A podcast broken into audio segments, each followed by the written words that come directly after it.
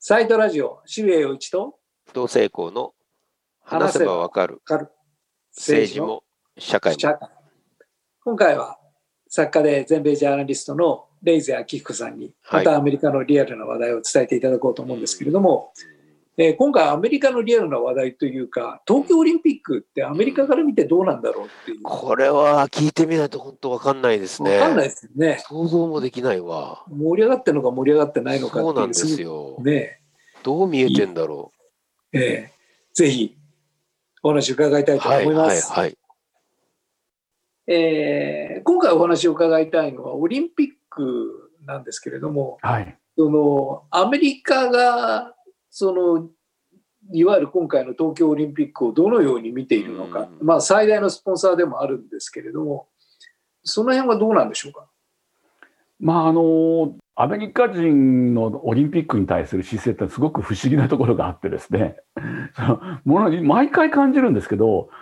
とにかく大好きなんですよ。非常にオリンピックが好きっていうか、日本に似てるんですよね、そういう意味ではね。だから、その、とにかく、なんだろう、これ、やっぱりその、日本と同じように島国みたいなところがあって、やっぱり世界から隔絶されてるので、だから普段の生活の中では、もうもちろんそのアメリカの場合、移民国家だからいろんな形でこういろんな人が入ってくるんですけど、割とアメリカにいるともう本当にその移民で入ってきた人もアメリカ人だから仲間だみたいなものが強くって、だからリアルなヨーロッパとかリアルなアジアとかリアルなアフリカってのは本当に日々の生活で感じてないわけですよ。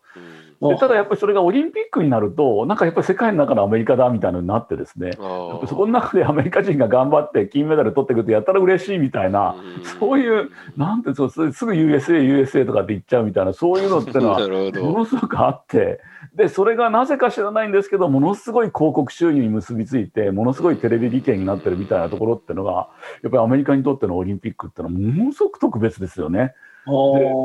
でこれがもう本当にいつも不思議に思うんですけどもあるんですね。で、もう一つ不思議なのは、にもかかわらず、普段は全然そんなこと考えてないんですよ。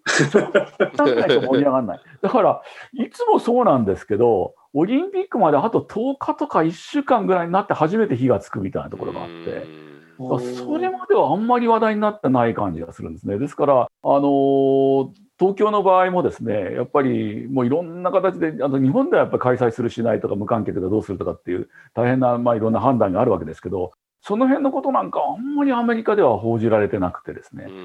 ですから、その、まあ、割とこう静かなんです。静かなんですけど、ただ、その、いわゆるそのアメリカの代表の選考会なんかで、特にその花形であるその体操とかですね、陸上なんかのえ選考会の中継はやっぱりばっちりやってましたし、それなりの視聴率は取ってたみたいですから、やっぱり関心はあるのかな、だからその辺は、だからいつものパターンでいくんじゃないのかな、だからもちろん、あの正常に開催された場合は、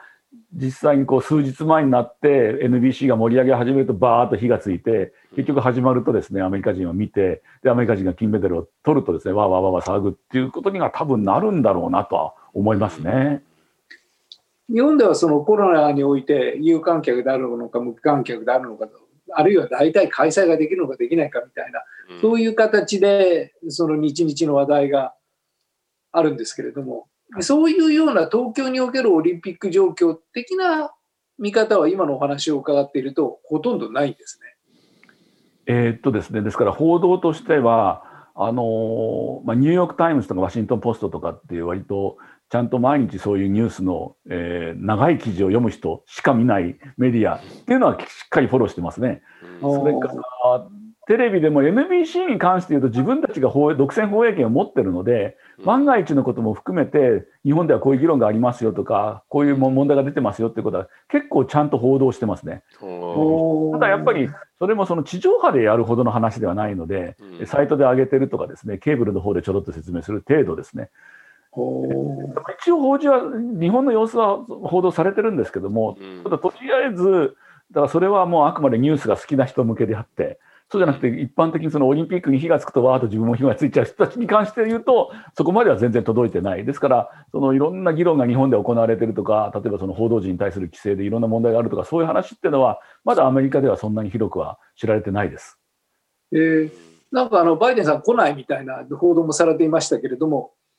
やっぱりその辺の気分も反映されてるんですかね、それともやっぱりコロナ危ないぞみたいな感じなんです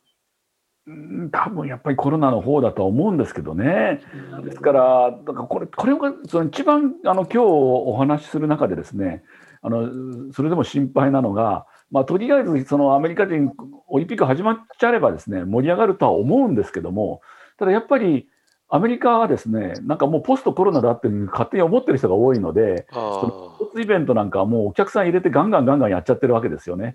しかも全くノーマスクですから。でそれからするとやっぱりその日本からの中継映像が無観客とかあるいは観客まばらとかしかも全員マスクしてるとかなると多分 NBC はそこ出せないと思いますね。開けちゃうんです、アメリカでは。だから多分、あのー、分かりませんけど、分かりませんよ、これは、ただその一つの考え方として、例えば上限1万人、もしくはあれ、何でしたっけ、50%まででしたっけ、はい、ありますよね。でということは、やっぱり観客まばらになるし、もしこれでその、あのー、デルタで東京なんかかなりひどい状況になっていって、もうちょっと観客数を下げたりすると、本当にその客席まばらで、しかもおそらく客席は全員マスクなのかな？多分日本はい、当然そうです、そうです、そうですよね。絶対100%しかも、しかも日本の場合マスク白ですから、あれが映っちゃったらアメリカ人ドン引きになりますね。あなるほど。やっべえ、これウイルスだらけじゃんみたいな。これもうすっげあんなとこで走って大丈夫かみたいなふうに思っちゃうんで、多分 NBC としたら観客あの、客席映せないか、あるいはデジタル処理かけちゃうかなっていう。すごいですね。可能性がありますよね。だからその辺はちょっとわからないなみたいなところがあって、ですから、あのアメリカ人がオリンピック大好き、始まっちゃうと大喜びで金メダルとわーわー盛り上がるんですが、ただ、そのガラガラの客席プラスそこに白いマスクした人かけた人がバーッと並んでたら、もう怖くてドン引きです、完全に。ああ、そうなんですか。えー、だから、そう、うん、その辺 NBC がどういう判断するのかなみたいなことはありますね。絵作りね。今の日本の日本のその感染状況に対するアメリカの認識というのはゼロっていうか流行ってるのか流行ってないのかよくわからない。あんまりはよくわからないという感じですか？あそうですね。ですからあのほとんど報道されてません。ですからそのヨーロッパヨーロッパってのはもう本当に波が激しいですし、うん、でひどくなるとアメリカよりもっとひどくなったりしますしですからヨーロッパの話ってちらほら来ますね。それから、いわゆるそのデルタでインドが苦しんでる時はインドの状況っていうのは多少報じられましたけど、日本の場合はやっぱりそのヨーロッパとかアメリカほどひどくないし、あの非常に特殊な状況なのででましてそのワクチンがなかなか普及しない状況状況とかそういうのってのはやっぱり説明ものすごく難しいしということがあってほとんど報じられてないんですね。ですから、まあ、もちろんそのニューヨーク・タイムズとかあの一部のそのテレビ局なんかこれを機会に日本のいろいろとこう問題点を 報道して いろいろとストーリーにしようと思ってる人はうじゃうじゃいるとは思いますけどやっぱりその事前の段階ではほとんど報じられてませんね。えー、なんか例えば感染者数なんてアメリカとは比較にならないぐらいものすごく少ないわけですよね。はい、そうですねまあ、そういうようなそういう情報が例えば届くとすると例えば、まあ、アメリカが3万人日本は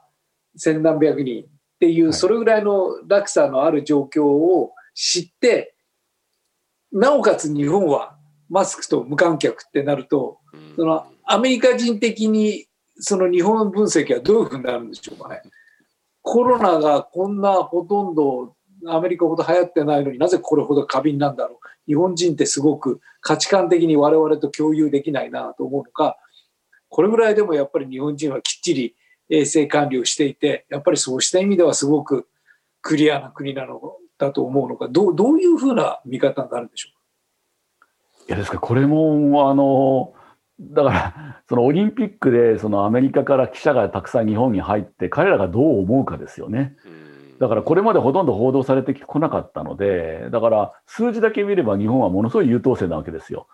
ですから、あの大体その人口当たりの感染とか人口当たりの死亡とかっていうのは大体アメリカの20分の1ぐらいで推移してるわけですよね。はい、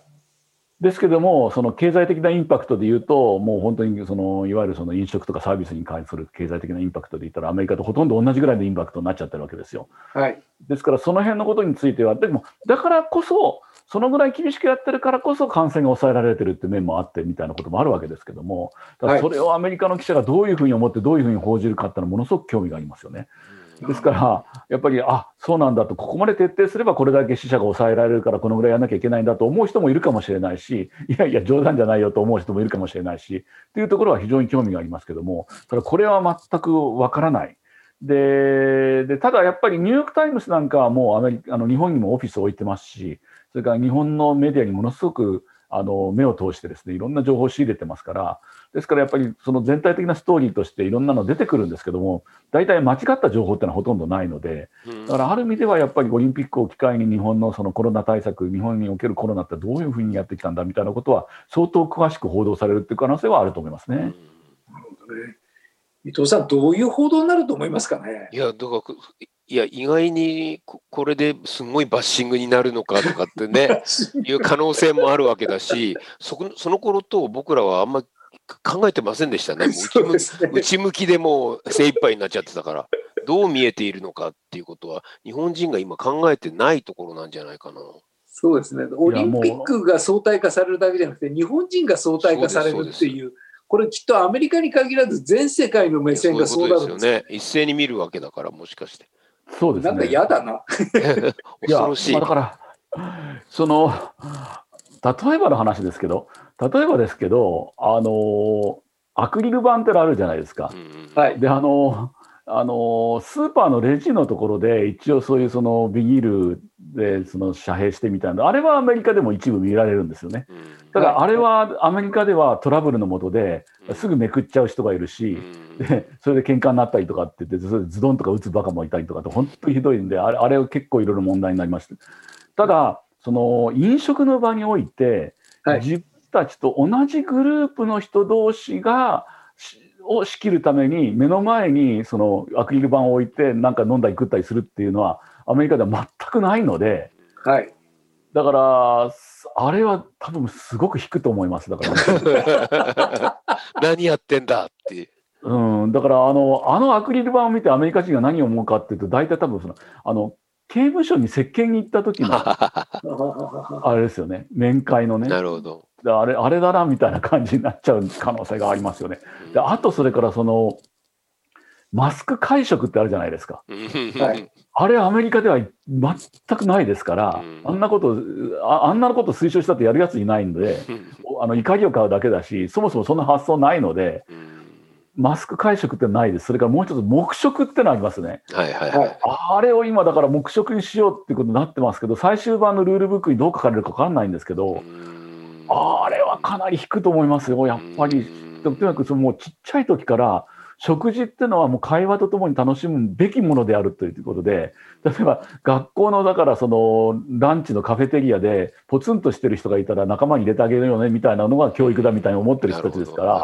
あの一人で黙々食べなさいとか言ってなんじゃそれみたいな話になっちゃう。多分これはもう確信犯でもう要するにそのありとあらゆる問題の上位において俺たちの価値観ライフスタイルとか冗談じゃない守れねえぜって言って拒否するのは出てくる可能性ってのは十分あると思います、ね、なるほどなるほど。そっちもあるところですね。そりゃそうです、ね、だから日本の正義がひょっとすると通じない、うん、我々が感じているだからそれが正義なんだから感染対策上いいんだからマスクはこういうふうにしろこういう時にはマスクしろアクリル板はこうだって喋る時はこうやってやれ食べる時はこうやってやれ移動する時はこうやってやれ物触る時にはこうやってやれっていうのを全てのメディアや選手に対して日本は正義だと思って言うわけですよ。でで受け取る側はあそうですねって思わないっていうことですよ、ね、思わないですね。で気持ち悪いって思うんです、ね、ネックはワクチンの問題が絡むわけですよね。ですから、その日本はものすごい綱渡り的に、いや、まあ全員がワクチン打ってりゃいいじゃないかっていう議論が出ると、そうするとそのワクチンは嫌いだから打たないって人がいて、その人たちに対して差別になるからみたいな形で炎上して、余計問題がややこしくなるんで、ワクチン前提ならいいですよねって話ができないわけですよ、日本の場合は。なるほど、なるほど。だけど、そのヨーロッパ、例えばそのイギリスとかアメリカとかかなり打ってるし、もうイスラエルとかもかなり打ってるしみたいなところになると、やっぱりその意識高い系の人はワクチン前提の話をしますから、で当然、多分選手団の人もほぼ100%打ってると思うので、でそうすると、やっぱりその、あれ、ここまでこんなこと言われてるってことは、相当打ってないやつがいるってことだなと。やべえ、危ねえっていうふうに思う可能性もあるかもしれないし、でむしろそうなった時にものすごく怒り出す可能性もあるかもしれないし。なんで呼んだんだってね。難しいですよね。だあと、あと、非常にちょっと私は心配してるのは、あのー、まだあの日数があるでどうなるか分かんないんですけど、その本当に身体接触伴う競技ってあるじゃないですか。はい、ボクシングとかレスリングとかですね。そうですね。これでも多分、あのワクチン絶対100%っての義務付けてないんで、うん、そうなると、例えば相手が打ってないっていうんだったら拒否するとかっていうのも出てくるかもしれないし、ね、みたいなですね。だから、その裏腹で、そのまあ、アメリカ限定で話をするならば、アメリカ人黙食もしないし、アクリル板も大嫌いだし、マスク会食で冗談じゃないよ、あるわけですし、酒も飲ませろみたいなのあると思うんですけど、その裏側にはほぼ100%ワクチン打ってますよっていうのがあるわけで、そこを、だからそ、まあ、そこを、だから、なんて言うんでしょうね。例えば、その、丁寧に日本の場合はワクチン打たない人権っていうのはものすごく強い国なので、その人権に配慮してるんで、こうこうこうこうこういうえらい面倒くさい話になってますと。したがっての、しょうがないんでのアクリル板です。しょうがないからマスクしてます。でしかもその日本人にとって白ってのは衛星の色なんで、その血見ると怖いからってんで青にしてるとかそういう話は日本はないんで、とにかく、とにかくあの清潔第一で、ちょっとでも汚れたら分かるんで、白っていうのがもうあのマスクなんでよろしくってこと、徹底的に詳しく説明すれば、ある程度は通るから、だからアメリカの選手難しそうですね。難しそう。アメリカの選手なんて意外とインテリなんですよ、平均すると。だから、あのどんな競技でもそうですけど、特に特に陸上とか体操とかやってる人たちは、それだけやってて勉強いい勉強しなくていいよって言われてるってことないんですよ、アメリカの場合は。両方やってないと必ずさせてもらえない話になってるんで、ちゃんとした、割といろんなこと知ってる人が多いので、だからもう徹底的に事実はこうだから日本の場合こうなんで全く文化も違うし特にそのワクチンワクチン打たない権利みたいなの配慮っていうのはものすごいので結局こうなってますというのを全部説明すれば理解してもらえる可能性もあるかなという気がしますけどね。でも説明が下手そう。というか、やっぱりあれなんですよ、ね、ルールブックが上手じゃなさそう。日本には日本の正義があるから、はい、やっぱり日本人は日本の正義を信じてるわけですよ。ね、で、やっぱり黙食は日本の正義なわけですよ。で、みんな守ろうとしてるわけですよね。はい、で、アメリカ人同士が喋ってると、それは規則違反っていうわけですよ、日本は。で、あいつらはモラルが低くてあんなことをしているって考えちゃうわけです。で、アメリカ人はそんなつもりはなくて、我々は我々の価値観の中において正義を行使しているんだっていう。だから、日本だと、その黙食をしていない人たち、あ、俺たちは悪いことやってるけどさ、まあこれいいじゃんっていう感じだけども、そうじゃない。俺たちは正義を行使している。正しい食事をやっている。それをどうこう言われたら、それは戦争だみたいな ことになっちゃうわけですよね。で日本人はああやって規則を守らないってやっぱりアメリカ人ってダメだよねってなっちゃうともう正義と正義のぶつかり合いになっちゃって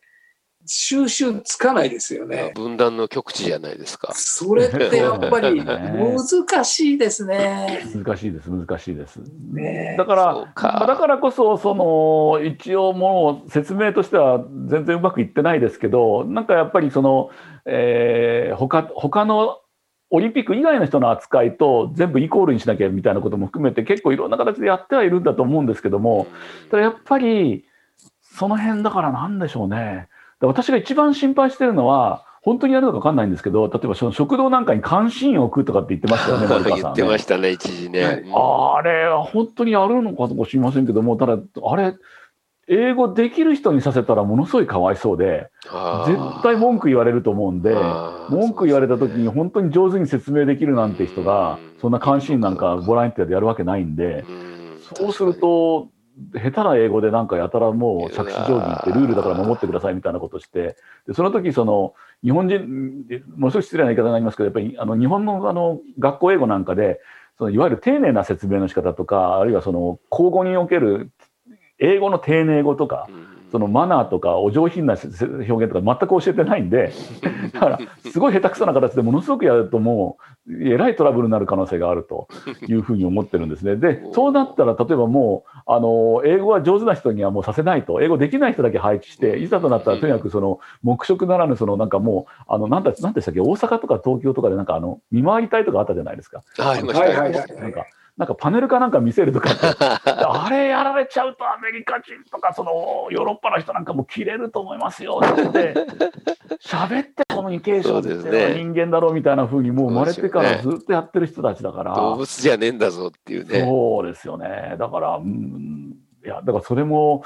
無理だしじゃあどうするのかなみたいなふうに思いますね。あとそのルールの問題で言うと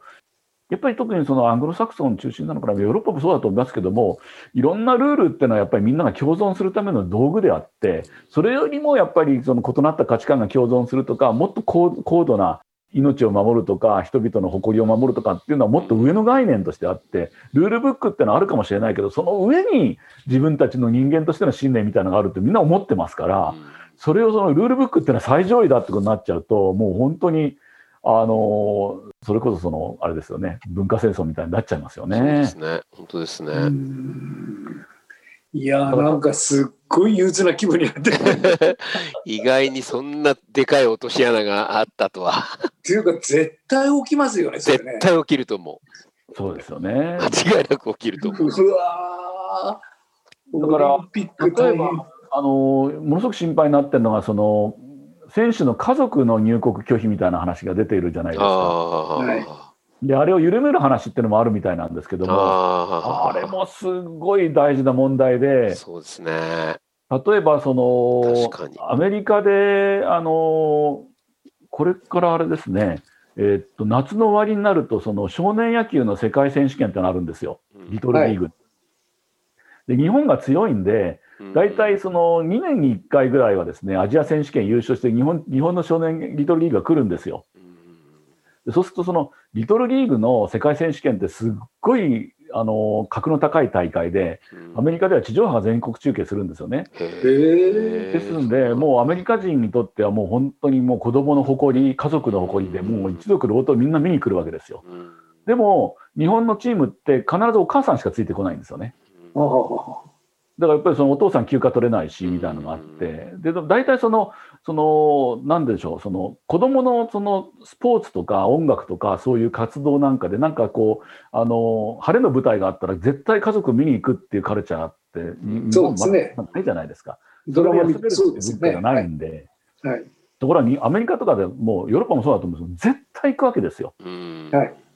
だその延長でもうとにかく例えばですけどそのテニスの四大大会なんかだったら必ずそのあの旦那さんとか奥さんとかパートナーとかっていうのはコーチと一緒に貴賓席座りますよね。はい、はい、必ずそれどういうリアクションしてるかって言ったらそのその選手と一緒に移されますよね。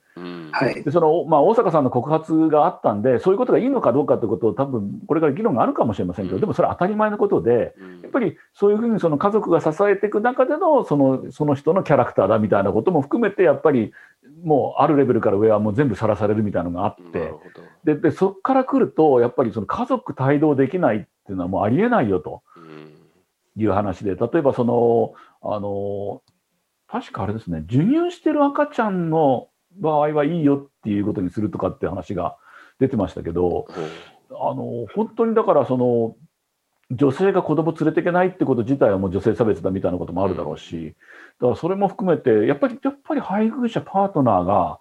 いけないっていうか、彼らがその配偶者、パートナーが応援しないオリンピックなんてありえないよみたいなのっていうのはもう、常識的な問題としてあるんで、日本の方では冗談じゃないでしょって本人だけ来てくださいって外国、そこで外国人が来るのが3万から1万に減ればそれだけ安心安全でみたいな話で、これ結局鎖国してんじゃんみたいな話になるなるなる。でしかもみんなワクチン打ってるのにええみたいな話になるんで、そこはやっぱり結構間際のところで、でか大炎上するんじゃないかなっていう感じがあって。でかいな、それは。でただやっぱりね、丸川さんとか、ね、橋本さんとかって、ああいうキャリアの人たちに、逆に欧米文化のことを日本人のセロに対して説明するスキルなんかゼロですから、彼ら。大変だなと思って、やっぱりね、ずるい人たちみんな逃げちゃって、みんな彼女らに押し付けてるのかなみたいなこともあるん感じですね、確かに。いや、あの、今日は世田谷区長の方にお話を伺って、で、はい、地方自治体にとってワクチン接種っていうのがすごく大変だっていうお話をしていただいて、で今ちょっとファイザーのワクチンが足りなくなるのではないかみたいな、あるいはワクチンそのものが非常に足りなくなって接種が進まないっていう、そういう困難な状況にあると、まさにその8月ぐらいにそうなりそうだみたいなお話もあってですね、はい、となると、いよいよ状況はシリアスになって 本当だ。暴動が起きるかもしれない。すごいですね。でもその目線はなかったな。なかったな。リアルですね。すごい思い浮かびますもんね。そう。いやもう本当にだから心配ですよね。だからね。本当ですね。あとはだから私気になってるのはですね、あの外国メディアの人たちなんかもかなり厳しくしますとか動線分けますとかってもう言ってますけど、はい、10年かったら完全自由方面じゃないんですか、あれどうなんでしょう？いや、なんかいろいろ規制を考えてるんじゃないですかね。でも14日経ったら完全自由方面にしないと、他の人と差別がで、なんで14日だったんだってことになっちゃうから。14日が何だったんだって、本当にまさに伊藤さんおっしゃる通りになりますよね。あのいわゆる自由方面というものの概念のやっぱりまた差が出てきちゃうんじゃないですかね。あだから我々日本人の常識においては黙食もマスクもアクリル板も全部自由方面ですから。まあ、つまり自粛してるんだっていうことなんですよね。それはあの規制されてるわけじゃないですから。自粛はそういう文化なんですから。だから酒飲んじゃ絶対まずいですし、みたいな、そういうことになってるんです。それは理解で、これは自由なんだよっていう、我々は理解ということになってるんだけど、え？それのどこが自由って言われちゃうと、説明するの難しいですよね。難しいですよね。でも、これは自粛で。やっぱりアメリカのメディアなんかも興味津々で、だから、それこそその、何でしたっけ、あの、マンボウの間は7時まで先が出ると。はい。緊急事態宣言になると7時までも先が出ないと。で、マンボウの場合は7時まで先が出るけど、7時がラストオーダーなんで、7時の時点でラストオーダーしたのが7時15分ぐらいに先が出ても別にそれは問題なくって、それで、あの、ボトルがずらずらずらっと並んでて、ガンガンガンガン飲んで走って問題ないっていうのがマンボウだっていうことを見たら、多分やっぱり80年代とか90年代なんか、なんかいろいろその、なんか自主規制とかですね、なんかあの、あとその昔よくあった経済産業省の行政指導とかっていうのと合わせてですね、もう面白い論文書こうとか言ってみんなものすごい必死になって、ガンガンガンガン取材しそうですね、でもね、これね。そうですね。そんなことで日本人分析されたくないですね。これがこれが日本だっていうことになりますよ。言われたくないけど言われちゃいそうですね。よねだからね、まあ、だからそういう意味で言うと多分あの日本に支局を持ってるニューヨーク・タイムズとかですね相当虎視眈々とっていうか、狙ってきてる感じはありますけどね。それは面白そうですねアメリカから見たら 日本を語る一つの、ねうん、イシューとして。ただやっぱりここちょっと真剣な話になっちゃいますけどもこれが80年代、90年代だったら、それを日本に対して外圧で変えて、日本の市場を開けてもらって、俺たち儲けさせてくれっていう意欲をアメリカは持ってたわけですけど、今、おそらくその面倒くさい日本レポートっていうのを読んだら、ああ、もうこのマーケットやめとこうと。そうですね。ことが多分ほぼ100%だと思いますね。中国行こうかなって思いますよ、ね、そういうことです。だから発注もしたくないし、売るのも面倒くさいみたいな話になると思うんで、それは、それが果たしてそうなった時に日本の経済っていうのが、この後回っていくのかみたいな話になると、ちょっとやっぱりすごく辛い気持ちになりますけどね。これ、オリンピックってめちゃくちゃ裏目に出そうな気がして出そう。だから結局、そう考えるとですね、ものすごく冷静に考えて、もうできるだけ早い時点で無観客にして、うんで無観客にしてそれで NBC とどういう効果のある絵を撮るつもりってこういうつもりなんだってで NBC 側はそのプラン B を持ってるはずなのでうんまあ、でそれでただ問題はどうなんですか？お二人ご存知だと思うんですけど無観客って言っても関係者を入れるんですよね。そうらしいですよね。これが日本の独特で わけわかんないですよ。1万人上限でやるんだけれども、実は関係者も1万人ぐらいいるんで、それは関係者は数に入れないんで2万人入れますって、これは さすがの日本人でも理屈に合わないということで、うん相当騒ぎになってますけれども、これはいよいよ日本以外ではもっともっと意味不明の国ということになっちゃうんですね。なっちゃいますね。ですよねただ、あれですかね、やっぱりその海外のスポンサーサイドなんかだと、もう一応入国許可プラス、なんかパスとか出てるんじゃないですか、どうなんですか？うん出てんじゃないですかね。多分ね、JOC は出してるでしょうね。でしょうね。だから、あとは、だから、日本関係のスポンサーで、実際だから、スポンサーさんも、わーい、俺たちの企業はスポンサーで会社が金出してるから、俺たちの社員とか役員とかみんなで、あの、入場に、あの、開会式行けるぜ、イエーイっていうのはなくて、うん結局、あの、彼らのお得意さんに配っちゃってるとかっていうのが多いと思うんですね。うん。でそうすると、やっぱりお得意さんレベルでは、やっぱ俺一緒に来てだから生きてや、みたいなのが結構いて、うん。でもあの、その会社自体で行くと、やっぱりその会社のイメージ下がりますから、うん。ブレーキかかるかもしれないけど、おとお得意さん回っちゃうと、お得意さんたち行っちゃうみたいなところがあって、そうなると、お得意さん止めるってなっても営業問題になっちゃうんで、止められないみたいな、なんかそういう構造ってのはあるかもしれませんね。うわぁいいことが一個もない。